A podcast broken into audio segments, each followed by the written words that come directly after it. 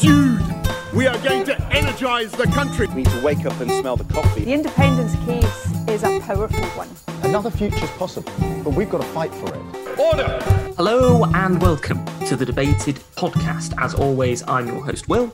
And in this episode, I'm delighted to be joined by Kevin Hickson, senior lecturer in British politics at the University of Liverpool, author and editor of a number of excellent political books, including the one that we will be discussing today, the recently released Neil Kinnock Saving the Labour Party. Welcome to the podcast, Kevin. Hi, thank you for inviting me.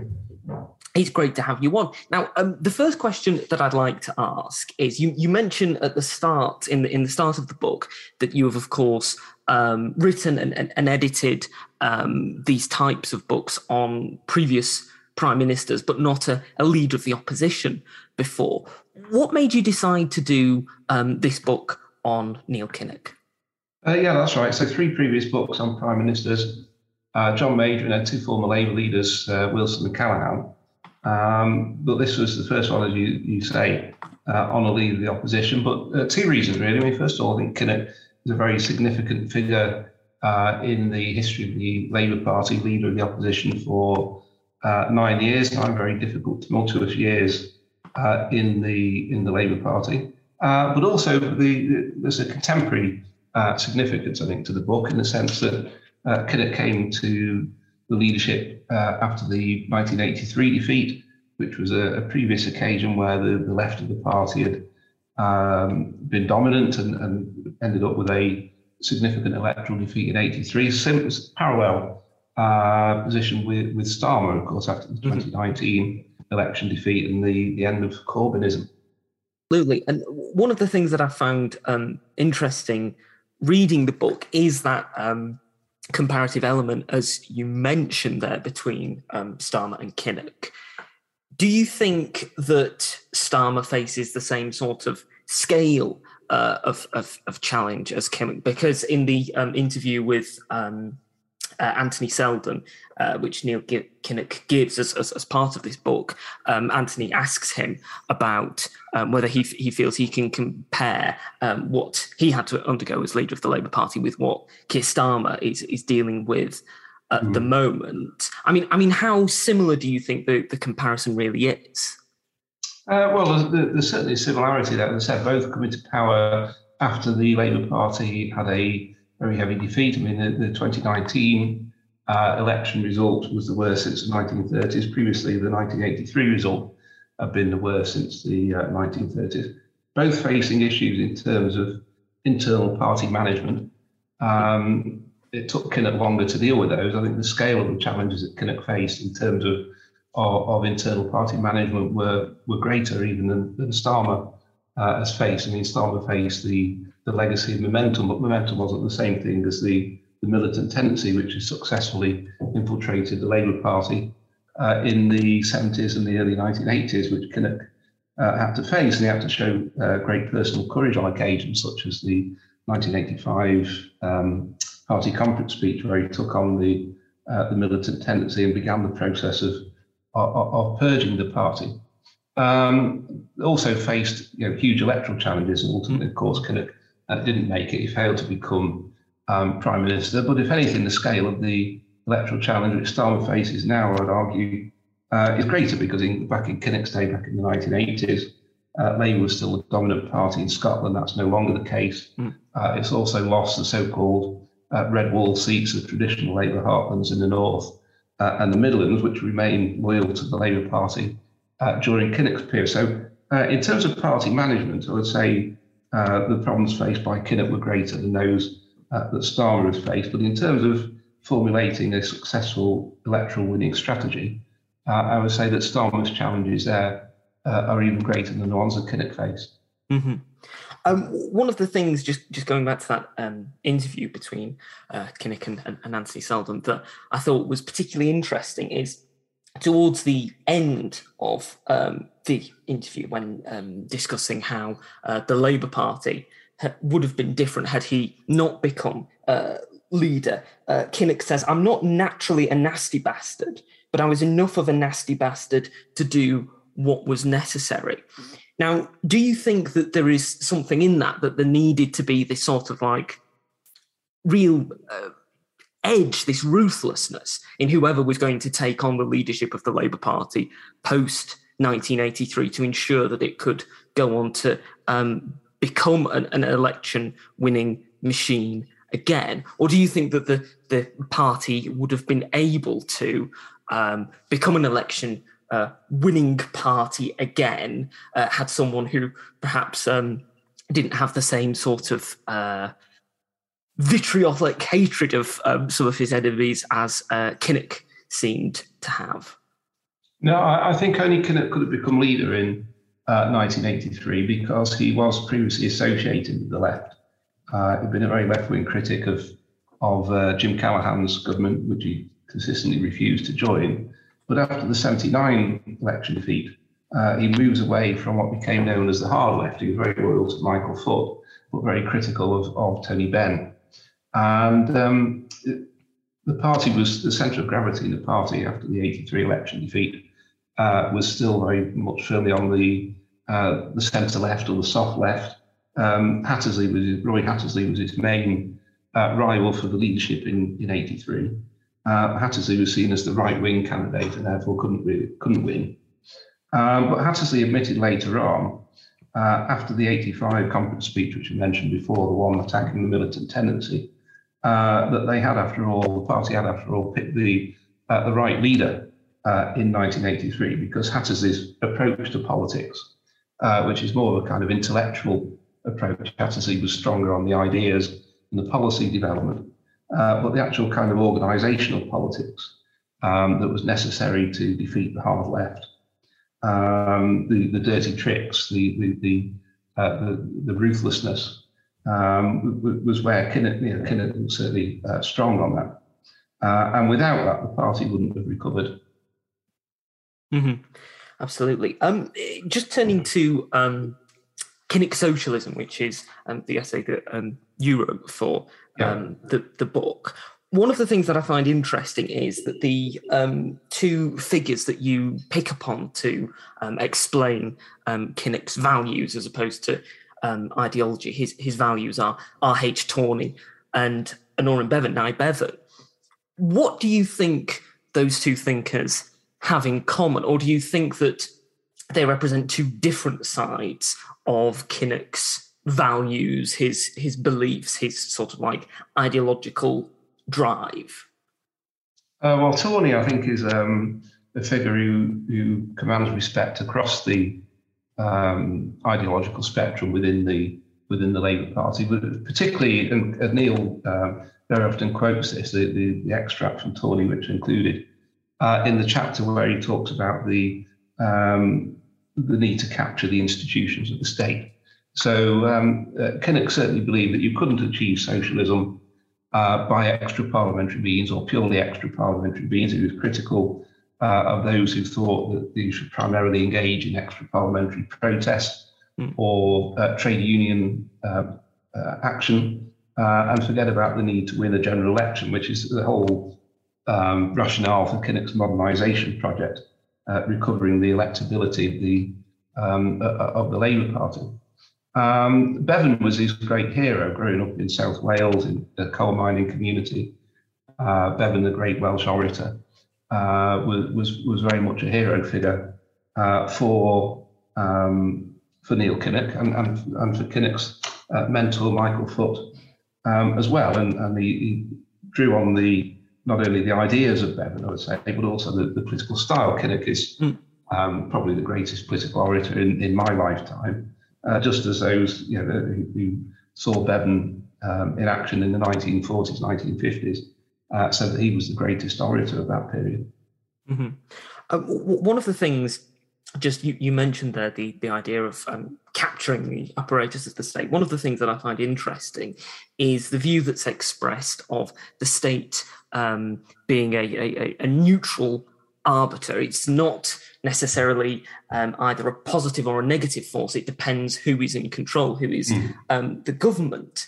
Why do you think that that's a view that some, um, particularly further to the left of Kinnock, maybe on the, the, the far left, if you will, uh, see this as sort of like as a, as a problematic view when really you can see it being quite a logical one that the state, you know, acting particular ways dependent on who is uh, in government rather than necessarily it's sort of like having its own innate um, culpability, if you will, or or, or its own innate um, inability to do the things that they uh, want it to do. Yeah, well, I mean, two very different views of the state there. It goes back to debates between uh, socialists in, at the end of the 19th century, start of the 20th century. When the Labour Party was formed in 1900, uh, it, it, was very much committed to what's usually referred to as the Fabian uh, notion of the state, uh, that the state is essentially neutral between competing political interests. Uh, if a Conservative government is elected, it will do Conservative things. But if a Labour government is elected, it would do uh, socialist things and that the, the institutions of the state, the civil service and so forth, uh, would implement the, the views of its uh, you know, political masters. Um, and that view very much inspired the, the Labour Party, just as it did other um, uh, socialist and social democratic parties in uh, across Western Europe, really. Um, that the and, and, therefore the Labour Party became committed uh, from a, uh, quite an early stage, really, to the main tenets of the Westminster model of the British Constitution, the idea uh, that you the, the first past the post system uh, is beneficial because it's more likely to return uh, majority governments for a single party rather than the more kind of coalitionist uh, politics that proportional representation would, would tend towards. Um, so that was very much part of the Labour Party's thinking. It was there with the, um, the comments that you mentioned before, Tawney. Uh, it was certainly Bevan's view, but across the, the political uh, spectrum of the Labour Party. Uh, even after the 1951 uh, election defeat and the long period of opposition it had in not getting back into government again until 1964, really all strands of the of the Labour Party at that point uh, yeah, maintained their faith uh, in the first past the post electoral system. And that, that, that, faith only really began to be seriously questioned uh, after the, the third successive election defeat um, that, that Labour had in, in 1987, where uh, some in the party seriously began to consider uh, changing the electoral system and going down a more um, potentially more coalitionist uh, form of, of, of politics. Um, on the radical left, you always had a more kind of Marxist inspired view that the state was really a capitalist state. Uh, and even if um, the Socialist political party, in this case the Labour Party, uh, obtained a parliamentary majority, then it would be stopped by the forces of, of capitalism from introducing uh, socialist policies, and that view was more uh, influential, as you say, on the on the left of the party. But Kinnock always believed um, that you could implement socialist policies uh, as long as you secured a parliamentary majority. But in order to do that, uh, you needed to um, uh, follow public opinion as well as trying to shape it. In, in, indeed, and, and you mentioned um, the need to follow public opinion, and, and Jeremy Nuttall's um, essay, he focuses very much on Kinnock and the people and the importance that Neil Kinnock um, felt whilst leader of the Labour Party towards reflecting the views and the beliefs of the people, particularly as those um, evolved over the 1980s and people became um, arguably more consumerist than they had been um, previously. Though, though, of course, you know, you can go back to the um, the 50s to see the the roots of that as as, as well with, um, mm. with Macmillan. But I, I just wonder how important do you think it was that he um, shifted the party in the direction that he felt people were moving in, rather than perhaps um, maybe uh, argued a bit more on, on some of the issues that um, he had felt and that the Labour Party had felt were important for, for, for so many years. For example, housing, the right to um, to buy, etc. Do, do, you think that perhaps that sh- that softening um, towards that, perhaps not being as, as, as hostile towards it, meant a greater acceptance of these ideas in general political discourse, and it might have been more constructive had Kinnock um, pushed back uh, against those ideas? Uh, well, yes. I mean, Kinnock was always inspired by uh, a belief that the um, in the people as a as they really were, mm. and he believed he, you know, he had a sense of this from being grounded in uh, community life in in South Wales and a direct understanding of how um, working people felt about various issues, and that was then reinforced by the focus on um, following um, focus groups and um, opinion poll data uh, as a guide to developing uh, Labour Party's policy, particularly after the 87 um, election defeat. And it was, again, very critical of the radical left the party, who he thought had a, um, an idealised view of, of, the working class, uh, which, which was never really borne out in, in reality, thought. Mm. Yeah, absolutely. And, and, and just to focus again um, in terms of Neil Kinnock's um, personality, looking forward to the, the 1992 election, which we've, we've not really touched upon um, so much. There were a feeling, some uh, felt that perhaps um, maybe to, to overuse that um, quote from the, the West Wing, let Bartlett be Bartlett, that, um, that there wasn't enough letting Kinnock uh, be Kinnock in, in, in, that 1992 election, that perhaps there was a bit too much stage management that sort of jarred with his personality. I mean, what do you think of that argument? Do you think that there was perhaps a, a bit too much of that in 92? Or do you think that simply this is a way that people have tried to explain the 92 defeat rather than it simply being that there was a change in prime minister and people were open to seeing how John Major would do in comparison to Margaret Thatcher? Well, it was certainly one of the features of the of the Kinnock um, leadership uh, that that things had to be done more professionally, particularly after the '83 election campaign, which was shambolic. Um, and in '87, the '87 election, um, commentators felt that um, Labour had run the best campaign. It was much more uh, polished and professional uh, campaign using people like uh, Peter Mandelson who had come into the into the party at that stage. Um, there are a number of gaffes, however, in the in the '92 um, election campaign.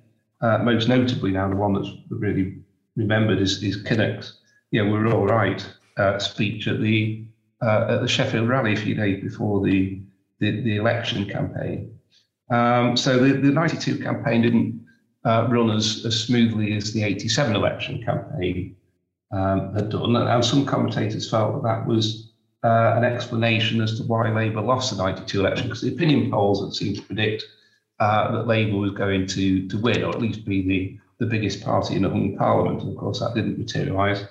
Uh, the Conservatives won their fourth election uh, in a row, albeit with a reduced majority, but still a, a uh, fairly comfortable uh, majority of over 20 seats.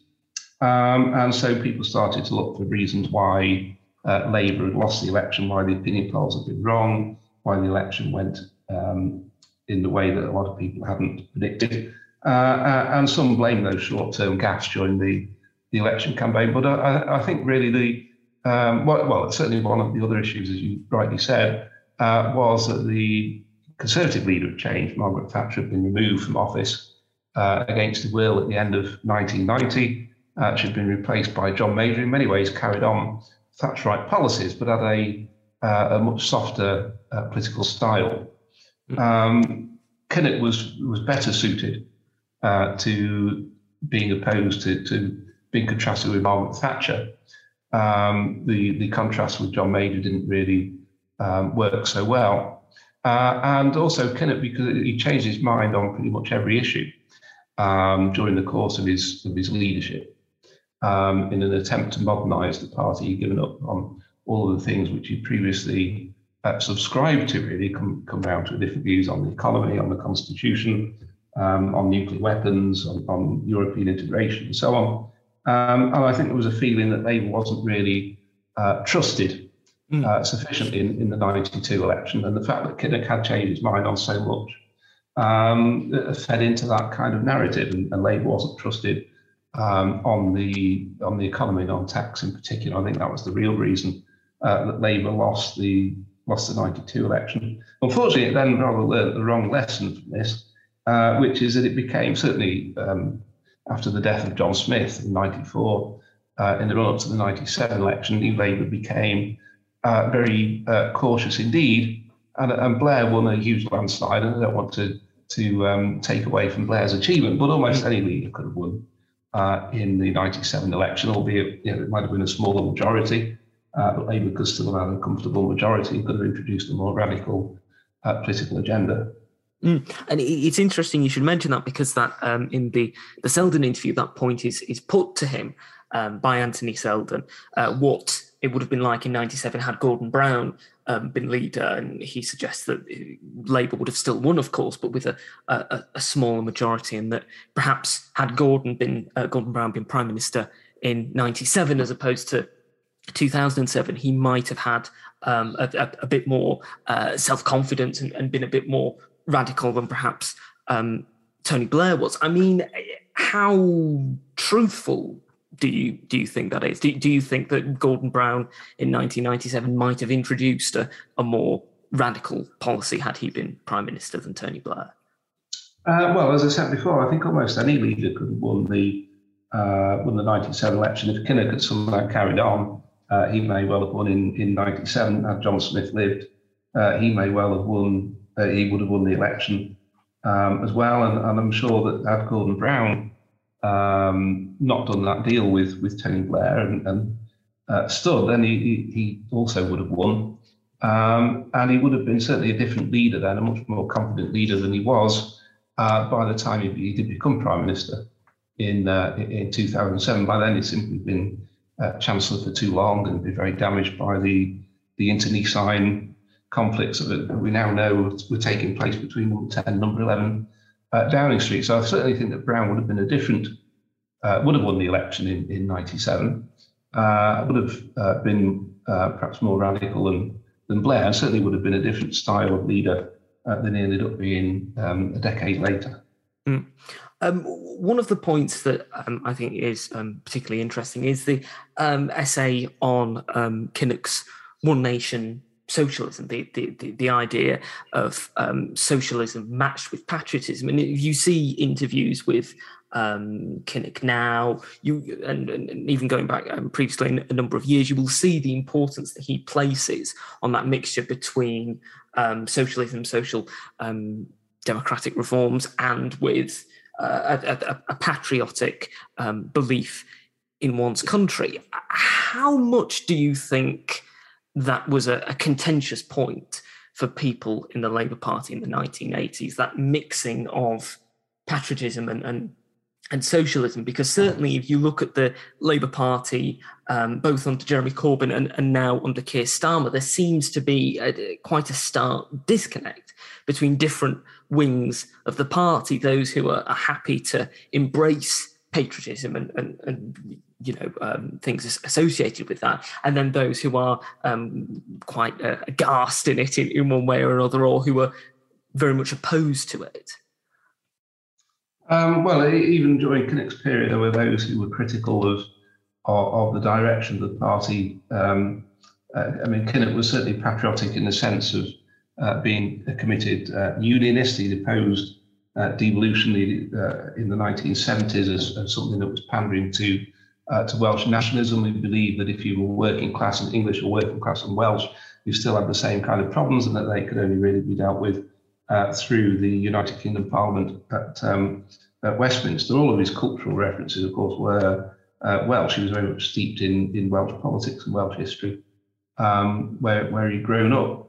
Uh, I think today the, the Labour Party um, has a does have a, a, real problem in, in terms of uh, patriotism. This is something I've written about um, about elsewhere. The, the, the, party became, and again, this is one of the changes that came in during Kinnock's period, because Kinnock had historically been a Eurosceptic, uh, opposed to membership of the EC, and ends up um, becoming a pro-European, and that change occurred quite quickly. But after Kinnock had gone, the party continued to become more and more uh, pro-European to the extent that in the 2016 referendum, uh, it was overwhelmingly uh, Remain, um, and there was a clear disconnect between uh, the Labour parliamentary elite uh, and the and, and, lots of Labour voters, particularly in more traditional working class areas, the so-called red wall seats. And you see that over uh, over Brexit. where the Parliamentary Labour Party was overwhelmingly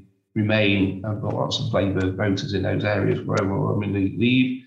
Uh, you see there are issues such as uh, immigration and so forth. Uh, and I think the party in particular has a has an issue with Englishness. It feels instinctively uncomfortable uh, about England and all things which are deemed um, uh, deemed English. Uh, and unless it, it, comes to terms with that, unless it develops a, a more kind of sympathetic understanding of of, um, uh, of England and Englishness. Uh, it's not going to reconnect those voters that it lost in, in 2019. Mm. Um, looking at the, the book as a whole, um, you've had in, in, in, the book you have contributions from uh, John Redwood, Jon Lansman, a variety of people across the political uh, spectrum. Was it important for you when you were um, making the book, when you were editing the essays, that you had contributions from across the Labour Party and even those outside the Labour Party to give the most diverse um, view and, and, and, series of perspectives on Kinnock as possible. Uh, absolutely, that's something that I've tried to do in my other edited books as well.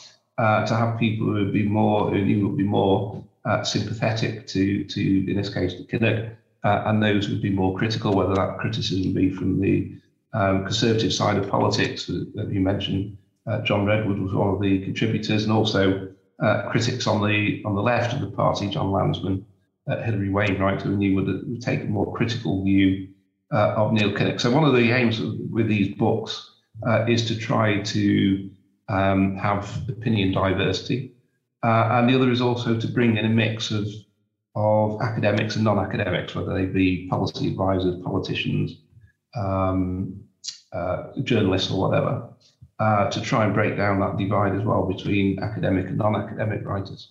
Mm-hmm.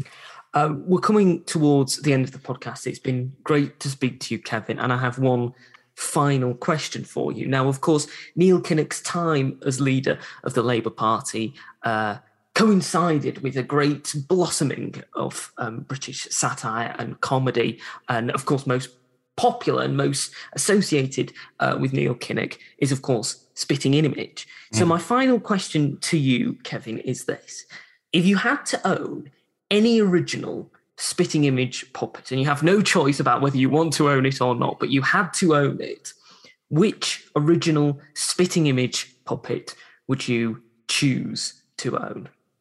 Gosh, that's a great question. I think the um, uh, the Roy Hattersley one was was iconic, wasn't it? With, yeah. Um, so uh, I would say that really. Yeah, no, I think that's um, an excellent choice. Thank you once again for coming on the podcast, Kevin. If people want to find out more about the book and more about you, where should they go to find out more about the book? Where can they buy the book and find out more about you? Okay, well, the book's available at um, it's published by Routledge. It's on their on their website. You can buy it through uh, through Amazon. Uh, and uh, as you said in the, the introduction, I work at the University of Liverpool. Uh, so I'm on the, the website there and also on, on Twitter. Excellent. Thank you once again for coming on the podcast. Okay, brilliant. Thanks again. Thank you for listening to this episode of the podcast. If you've enjoyed it, you can subscribe to us on iTunes, Spotify, Podbean, and Amazon Music. You can also follow us on Twitter at Debated Podcast, like us on Facebook, Debated Podcast, and if you'd like to get in touch with us, whether about appearing on an episode of the podcast or commenting on an episode that you've listened to, you can do so at thedebatedpodcast at gmail.com. Thank you for listening. I hope you listen to the next one.